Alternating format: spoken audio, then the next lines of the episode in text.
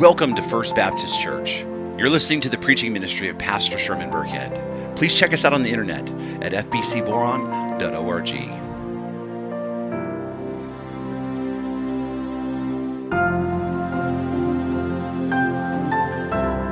Sinclair Ferguson once said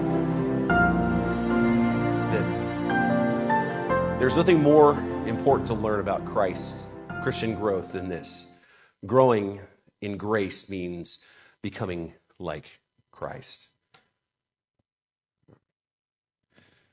So, how do we live here and now in light of the gospel? That's where we are in this series on the book of Romans. How are we to live in this life in light of what God has done for us in Christ Jesus by his grace and his mercy? I mean, how is this radical truth of the gospel supposed to affect us here today? Because Paul says the gospel is the very power of God to accomplish something miraculous. It is the power of God to rescue sinners. It's the power of God to take what was dead and make it alive again. It's the power of God to take the ones who were enemies and then make them children of God.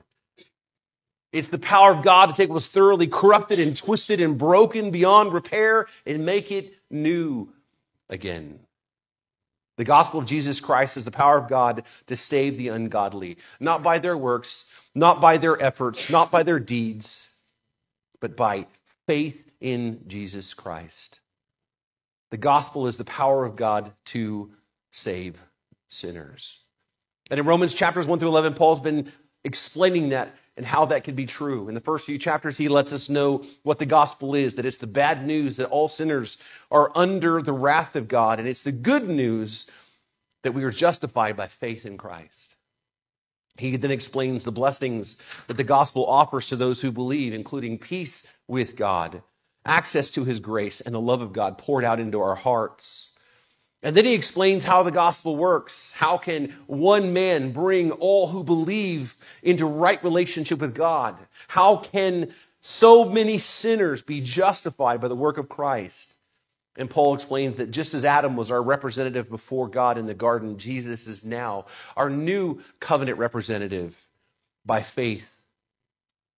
And by faith, we're united to him. And then he explains the freedom the gospel provides to those who believe it freedom from the law and freedom from sin itself. And then he takes us by the hand and he leads us to the glorious summit of our hope. And he shows us the truth that all believers who put their faith in Christ are safe in the hands of God. And the promise of the gospel is that there is no condemnation and there is no separation from the love of God for those who are in Christ Jesus. And then right after that, Paul explains the reason for the security of our hope, and that is the faithfulness and the sovereignty of God. That God is faithful to his people, and that God is the one who brings salvation to mankind. It is the work that he does, not something that we do for him. It's the work that he accomplishes in us, and because of that, we can rest secure in him. And after explaining all of that, Paul gets really practical then and begins to talk about how we are to live this new born again life. How we live this life in this world here and now in light of the power of the gospel. And he begins in chapter 12 reminding us that because of the gospel, we have been restored in that relationship with God, the relationship we were created for. And because of that, we ought to then live that way. We ought to live our lives in light of God's mercy as a living sacrifice, not allowing ourselves to be shaped by the world around us, but to be transformed by the power of the Holy Spirit and God's Word, by the renewing of our minds. That we're to be changed from the inside out to live lives that are pleasing to Him. And the manifestation of that, the manifestation of that life is how we live before the rest of the world, how we live before the rest of our fellow man. And Paul has been unpacking for us what that looks like. Beginning with the family of God, he explains that we who belong to the family of God ought to, to, humbly submit ourselves to one another and love each other with a sacrificial kind of love. serving each other, recognizing we are all a member of the same family, that we are part of one another's lives. We could spend the next two or three years just preaching on that subject alone, how interconnected our lives ought to be as brothers and sisters in Christ. Paul then moves on to explain how we are to live this transformed life toward those who are not part of God's family, towards those who are hostile toward our God, and to the life that we live. And he tells us, right, tells us that we are to live in harmony with all those around us, that we're to seek to live peaceably with everyone around us, that we're to bless those who, who curse us, that we're to do good to even our enemies, and that we need to trust in God's justice and not our own, and that we need to be compassionate to everyone. In other words, Paul is saying, in light of the gospel, we need to be a good neighbor. And then he says that we also need to be a good citizen. We need to be a good citizen, citizen by living in submission to those in authority over us. This is something that really people, all of us, I think, as Americans especially, struggle with. Living in submission to those that God has placed in authority over us, whether it is the federal government or the state government or law enforcement or our children's teachers, right? Or even at times now, with people don't like anything, have anything to do with faith, even the ministers in their lives. God is the author of authority, and out of respect for Him, we ought to live our life visibly submitted to those that God has placed in authority over our lives. And so Paul says to be a good neighbor and to be a good citizen. And then the thing that holds all of this together, the glue that makes it all work, is simply the word love the supernatural love that flows not from us in our flesh, but flows from the Holy Spirit into our hearts and out into the rest of the world. And we talked about this love, that it's a debt that we owe as Christians to the world. And it's really the way that we live that fulfills the law. By loving like this, we are showing the rest of the world the light of God's goodness. And by walking in love and loving even the hardest to love, we are shining the light of Christ before the rest of the world. And then last week we talked about the reason why we are to live this way. And the reason is just simply this it's because the day is drawing near.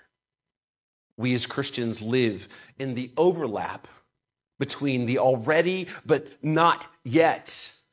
We live, right, in the hope of Christ's glorious return, but still in a fallen, broken world.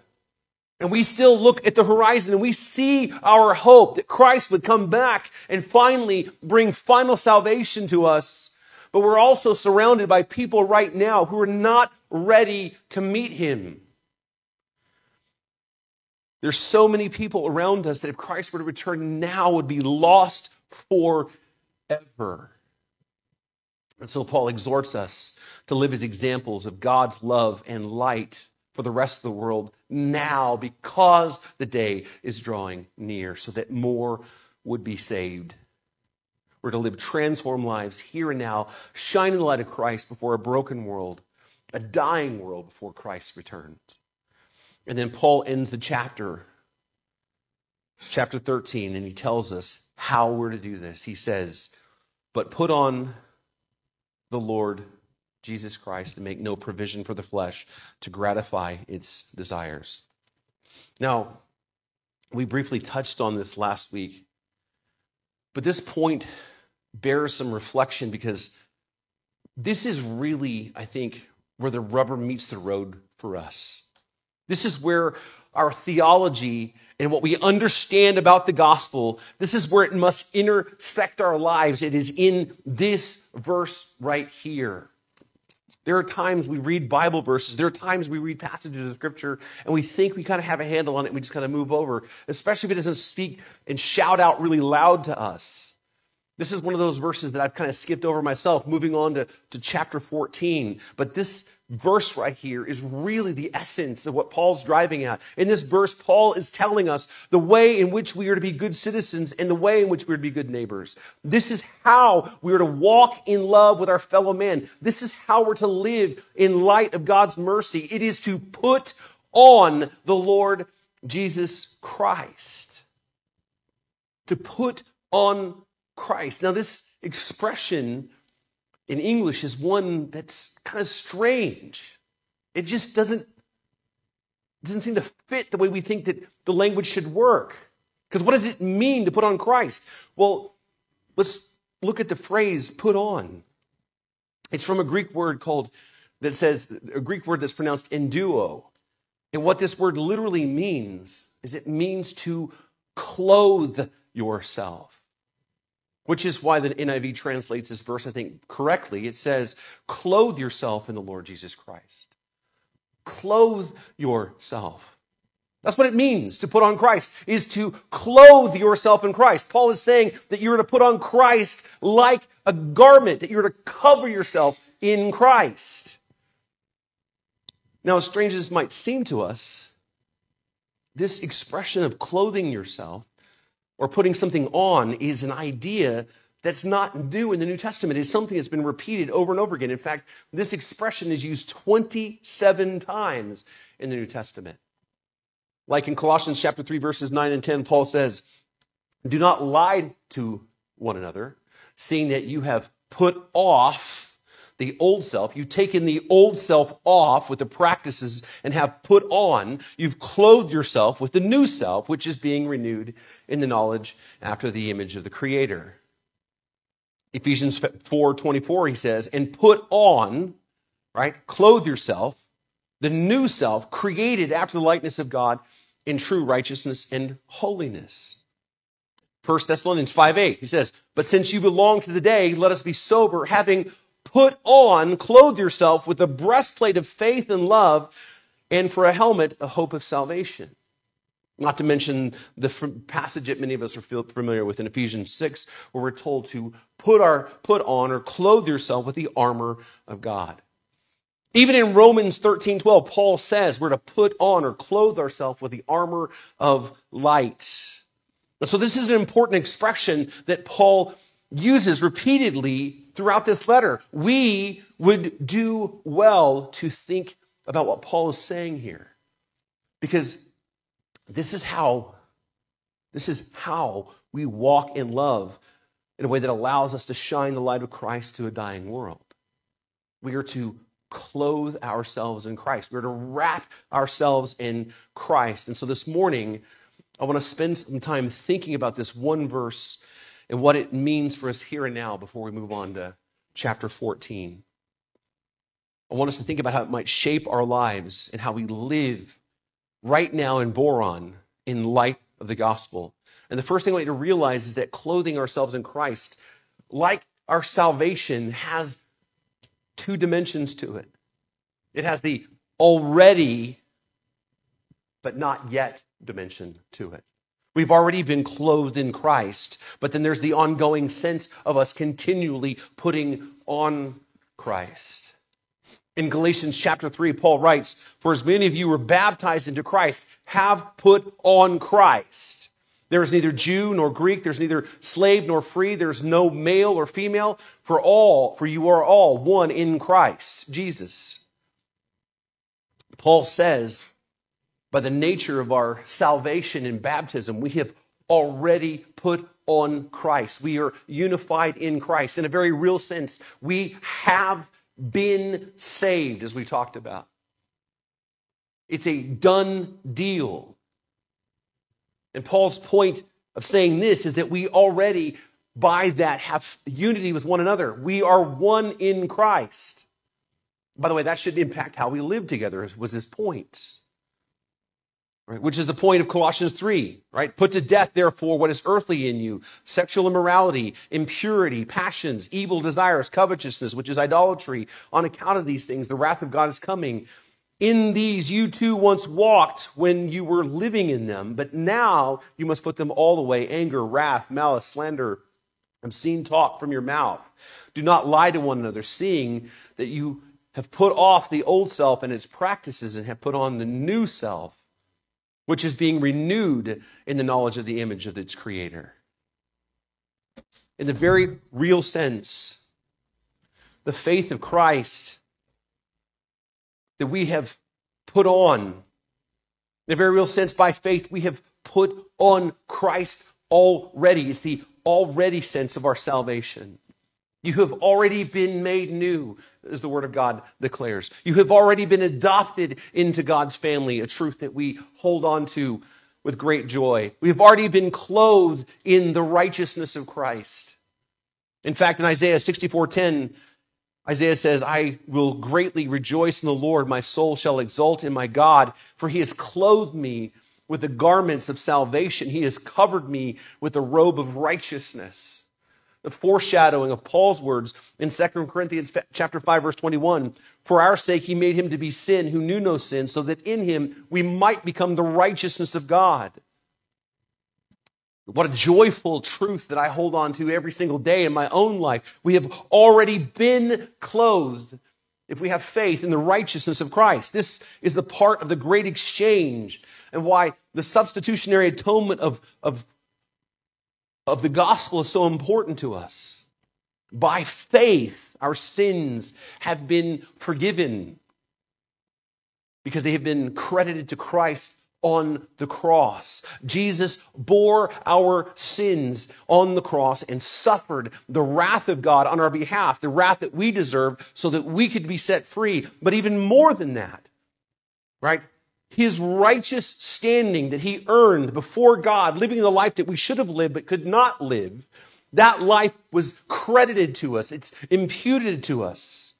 His righteousness is credited to our account. We are clothed in Christ's righteousness, meaning that one day when we stand before God, we will have no reason to fear, not because of what we have done, but because of what Christ has done, and we are covered in what he has done. We are covered in his righteousness.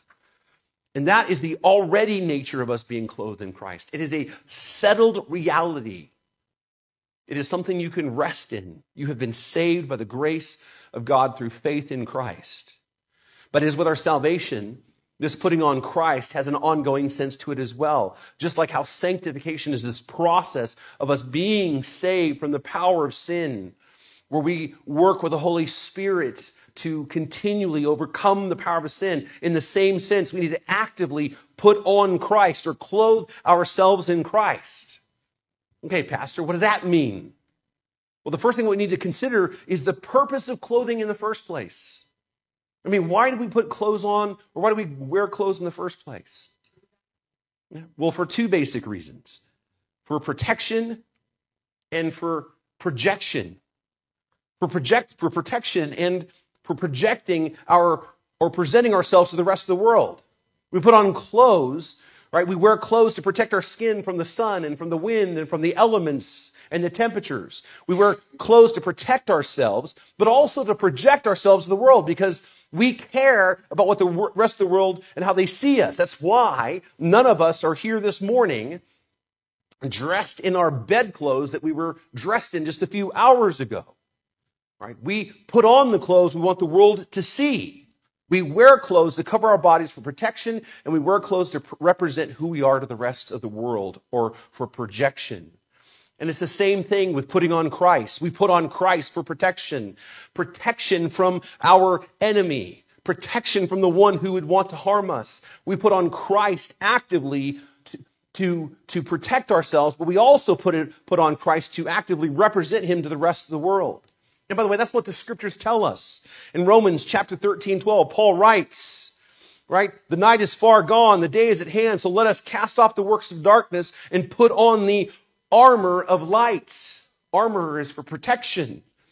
Ephesians chapter 6, finally, be strong in the Lord and in the strength of his might. Put on the whole armor of God that you may be able to stand against the, the schemes of the devil. For we do not wrestle against flesh and blood, but against rulers and against authorities and against cosmic powers over the, their present darkness, against the spiritual forces of evil in the heavenly places. There's a spiritual war going on all around us all the time. We are to put on the protection that God has given us.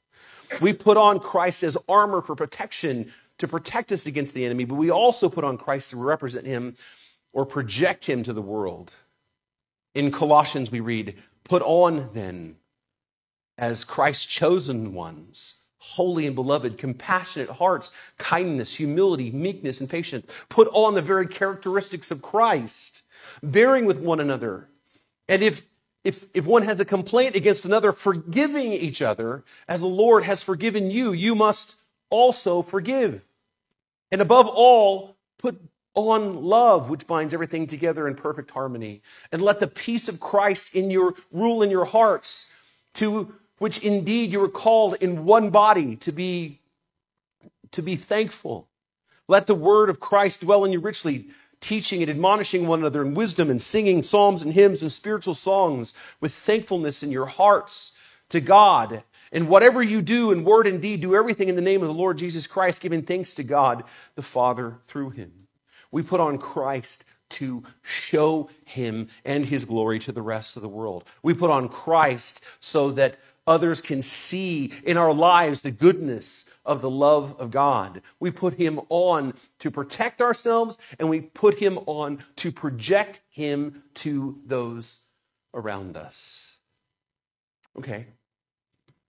Then, then what does that mean? I mean, does that mean that we need to bring back the WWJD bracelets and the bumper stickers? You know that, that stuff where it said, What would Jesus do?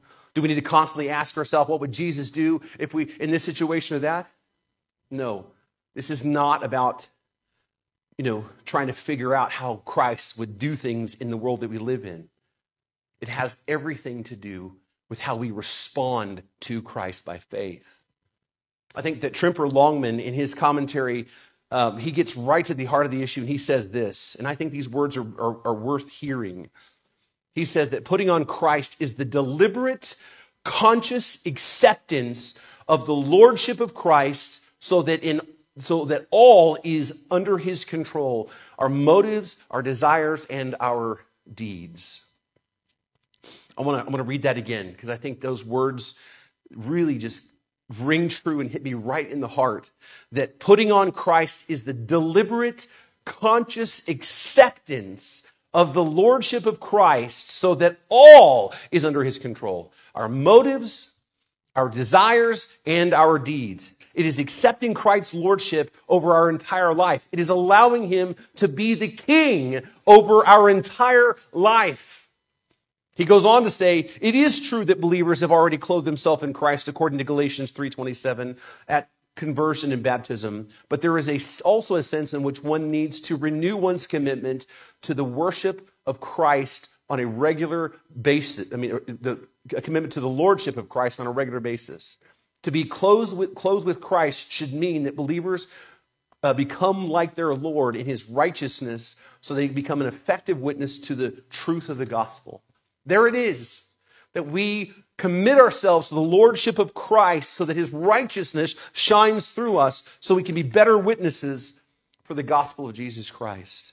Being clothed in Christ is coming back again and again and again and again and submitting to Christ's lordship in our lives. Now, what do I say again and again and again?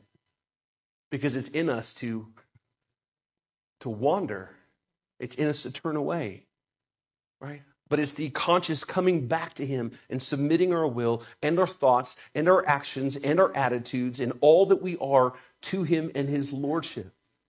That's what it means to put on Christ. It is declare that Jesus is the Lord of our lives in all things. In the way that we conduct our marriages and relationships, in the way that we raise our children, in the way that we do our jobs, in the way that we treat our teenagers, in the way that we behave towards our enemies in a way that we, we conduct our personal finances, in the way that we worship, in the way that we serve each other, and in the way that we live on mission. It's about coming back to Him again and again, submitting to God, submitting to Christ's Lordship. That's what it means to put on Christ. That's how we protect ourselves from the enemy. That is how we shine the light of Christ. We continually renew this commitment to his lordship in our lives. But again, how do we do this? First, Paul says in Romans 13 12 that we're to cast off the works of darkness or take off the, our night clothes In other words, we need to repent and walk away from the deeds of darkness and our sin. This is the truth that we as Christians need to continue to embrace, that we need to identify sin in our lives and walk away from it. Paul says in Ephesians chapter 4, Now I say and testify to the Lord that you must no longer walk as the Gentiles do in the futility of your minds. They are darkened in their understanding, alienated from the life of God because of the ignorance that's in them due to the hardness of their heart. They have become callous and have been given, they've given themselves up to sensuality, greedy, to practice every kind of impurity. But that is not the way you learn Christ. Assuming that you have heard about him and were taught in him, the truth is in, is in Jesus. To put off your old self, which belongs to your former manner of life, to the corrupt, uh, um, that and is corrupt through deceitful desires, and to be renewed in the spirit of your minds, and to put on the new self, created after the likeness of God in true righteousness and holiness. Therefore, having put away falsehood, let each one of you speak the truth with his neighbor. For we are members of one another. Be not angry and do not be angry, but do not sin. Do not let the sun go down on your anger, and give no opportunity to the devil. Words that should ring in our hearts all the time. Give no opportunity to the devil.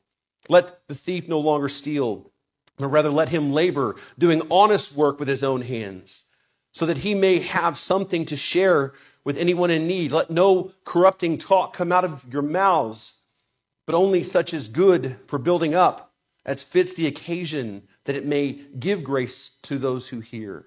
And do not grieve the Holy Spirit by whom you've been sealed for the day of redemption. Let all bitterness and wrath and anger and clamor and slander be put away from you along with malice. Be kind to one another, tenderhearted, forgiving one another as God in Christ forgave you. We need to continually put away the deeds of darkness. We need to continually mortify our fleshly desires. We need to fight back and put to death the sin that's in our lives. Not for salvation. We've already been saved. We need to do this in order to be the light that shines in the darkness. And even more, Paul says, make no provision for the flesh. In other words, don't give room in your life for fleshly desires to pop up and creep in. In fact, you know, the fact is we're all going to be tempted. It's going to happen. We will all be tempted and we all battle remaining sin. And we all struggle with this, and we will struggle with this all the way until Christ calls us home. But sin isn't something that just happens to us, it's something that we foster and participate in, sometimes knowingly and sometimes not knowingly. Right? And it's something that we are to kill and not nurture. And what Paul is saying is don't nurture that temptation. Don't make room for it to grow in your life. I think the easiest example is, you know, how about this? When a person at work flirts with you, don't flirt back. Flirting is making room for sin to take root. Sometimes people think that it's okay, that it's, it's, that it's benign. It always starts that way. All sin starts with that little seed that doesn't seem to be such a big deal.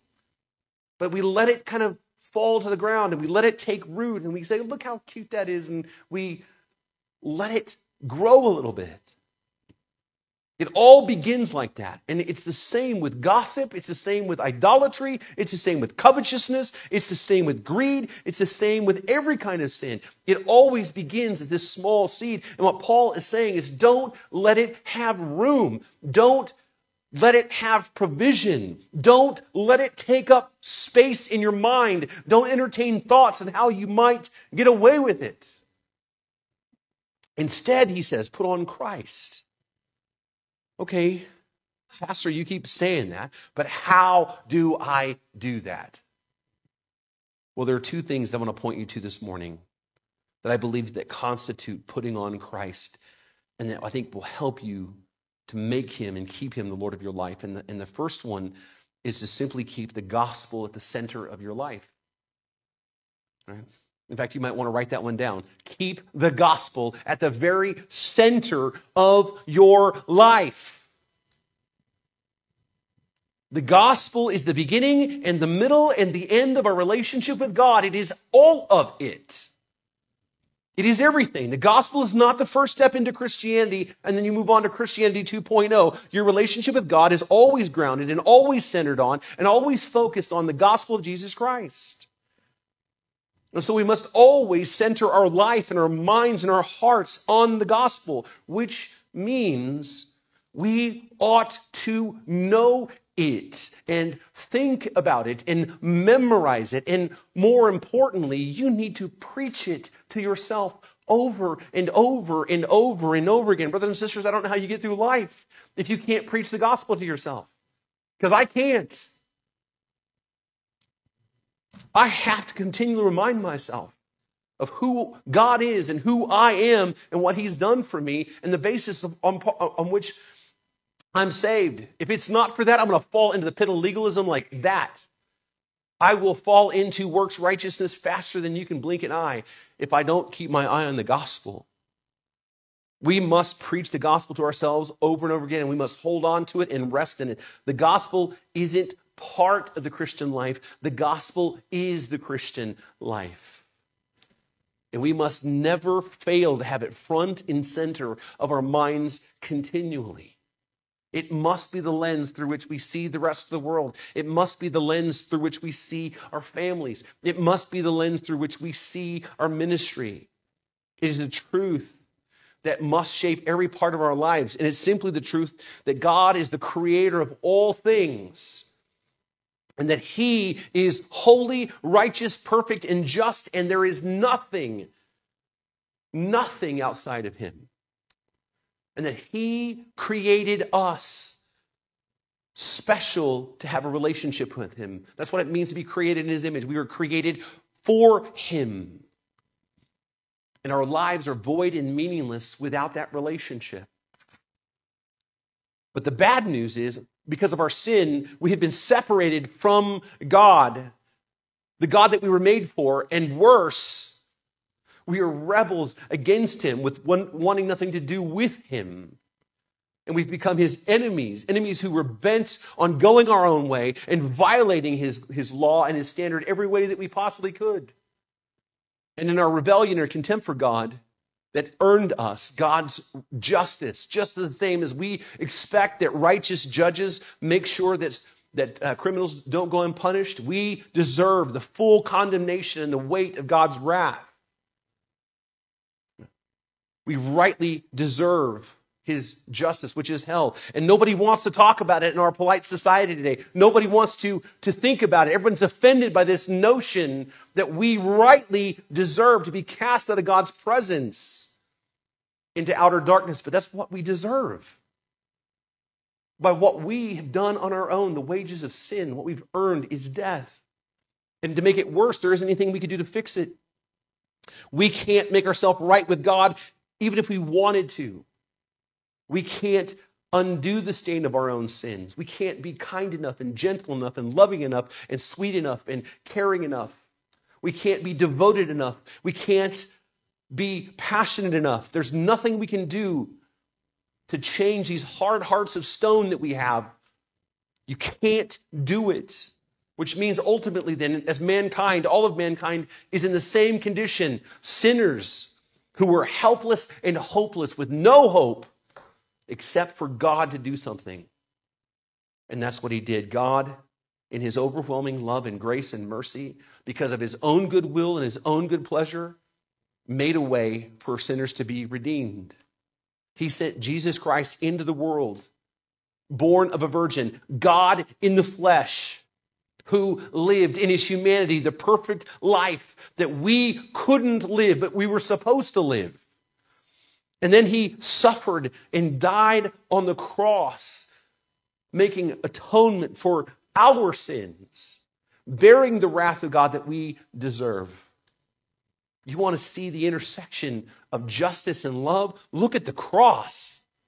There, God crushed his own son so that we could be set free. And he died in our place, and three days later rose him from the dead, proving that the debt had been paid. And now he's ascended to the right hand of the Father, where he now actively pleads your case. And all that is required of you and of me is to turn to him in repentance and faith, and all of the gifts of eternal life are given to us. We must keep that truth at front and center of our lives as we sang this morning, Hallelujah. All I have is Christ. Hallelujah. Jesus is my life. The next thing, which is equally, I think, turned away by people, even those that call themselves Christians, is we must avail ourselves of the ordinary means of grace given to us.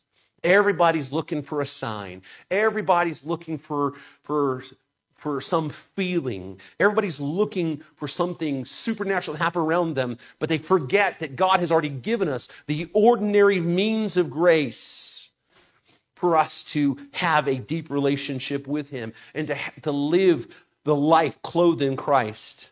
Kevin DeYoung, he's a pastor, and he wrote this. He says, If you want to be Christ like, you need to have communion with Christ. And if you want communion with Christ, you need to do it on His terms with the channels of grace He has provided prayer, Bible reading, church fellowship, Lord's table.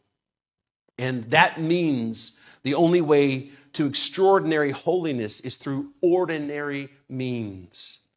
We need to avail ourselves of the ordinary means of grace beginning with prayer. Brothers and sisters, if there is a gift that God has given to humanity, a gift that is underutilized, a gift that is oftentimes unused, is the gift of prayer. I'm going to tell you right now, something bad happens, we're going to get on our knees and pray, but we forget that we should be in prayer every day, thanking the Lord for his goodness. We should be in prayer every day, praying for our children and our grandchildren. We should be in prayer every day praying for our nation and the leaders of our nation. We should be in prayer praying for our church families. We should be praying for revival. You want to be closer to God? Be in prayer. You want to put on Christ? Be in prayer. It's one of the ordinary means of grace. It's the greatest gift that God has given to humanity besides Christ Himself that you, a sinner, can walk into the throne room of heaven right now and say, Abba, Father, and He hears you. That moves me to tears to think about the fact that the God of the universe would, would allow the likes of me to stand in His presence and hear my voice. The means of grace, beginning with, with prayer, and then moving on to a time in the Word we live in one of the greatest times in all of human history that every human being, at least in our country, can have their own copy of the Bible. And most people have multiple copies. And if you have a cell phone, you have access to just about every version there is available in humanity. You could even study the Greek and the Hebrew language if you wanted to, right there from your own phone. Right, what couldn't, what wasn't even possible 100 years ago, where people couldn't even actually confirm what the language said. You have tools that are available to you. But yet, so many people are Bible ignorant. So many people are ignorant of what the scriptures actually say about God. People have strong opinions that are not based in what the Word of God actually says. You want to be Christ like? You want to be clothed in Christ? Be in His Word. In, in, in studying it, reading it, meditating on it. And then the one that's very neglected in our time is corporate worship. We were not saved to live as Lone Ranger Christians. Right? And, and here's the thing is I don't care which congregation you belong to, right? It could be this little bitty one or it could be the mega church somewhere else. It doesn't matter to me. But we were not called to be Christians, to live our lives autonomously by ourselves, trying to figure out how to do this life by ourselves. We were created to be part of a family, to worship together, to fellowship with one another, to exhort each other, to encourage one another, to strengthen each other, to hold on to one another. We are here to help each other, to disciple each other, to help each other grow in grace. The Christian life means being part of the body of Christ. I've heard people say, "Well, I love I love Jesus. I just I just hate his people." Okay, that's fine. That's like saying to me, "Hey, you know, I, I love you, but I hate your wife." Well, it don't work that way. And the reality is, is Christ died for his bride. Right? He loves his bride. And if you're in Christ, you're supposed to be part of the bride. You're supposed to be part of that fellowship. And then there's the Lord's table, which we'll observe in just a little while, where we take the elements and we remember the ordinary means of grace, where we are brought together by the blood and the bread. Not to mention, we also are to serve one another. Christian life is about service. I'm going to tell you right now, you want to see yourself grow in your relationship with God, start serving. Not because you what's what's what's funny is you think that you're going to serve and you're going to help people. What ends up happening is you help yourself more. There's something about service that draws you closer to God than you can possibly imagine. And then living life on mission, recognizing that we weren't saved simply just to be bumps on the log, just sitting in chairs, you know, singing songs, that we're to, we're to be engaging our culture and our world around us. It's the ordinary means of grace. That's how we put on Christ. It's getting up and going to work. It's getting up and praying and reading your word. And then when you go to work, that you are a light that shines there. It's in the way that you share the love of Christ with your children. It's the way that you share the love of Christ with your, with your grandchildren. It's the way in which that you engage with your neighbors, even those ones that irritate you. And I want you to know these are the areas that the Lord beats me up about at times too. I know who this guy is. And the Lord continually puts people in my path that challenge me to really to, to really grow to be gracious. But what I do know is I'm going to live for his glory, not for mine. Not because not because I want him to save me because of my actions. I just want to honor him in my life because of what he's already done for me. And that's what it means to put on Christ. Live the gospel centered life with it focused on your heart and mind, and then, and then avail yourself the ordinary means of grace that God has given you to walk this Christian life, where He will grow you and change you and shape you. It's not about you being perfect. It's not about you never making mistakes. It's not about you having to be this Christian who never ever has a bad day. By the way, I'm going to tell you right now, if you're a Christian who never has a bad day, I don't know if you really actually are a Christian because you're lying to yourself. Because we are all going to have bad days, right? We are all going to struggle. It's about trusting in the gospel and then coming back again and again and again to Christ's Lordship and letting Him be the Lord of our lives. Let me. You've been listening to the preaching ministry of Pastor Sherman Burkhead, a production of First Baptist Church in Boron, California. Our website address is fbcboron.org. And would you please consider partnering with us financially as we work to share the hope and the gospel of Jesus Christ with our community and our world?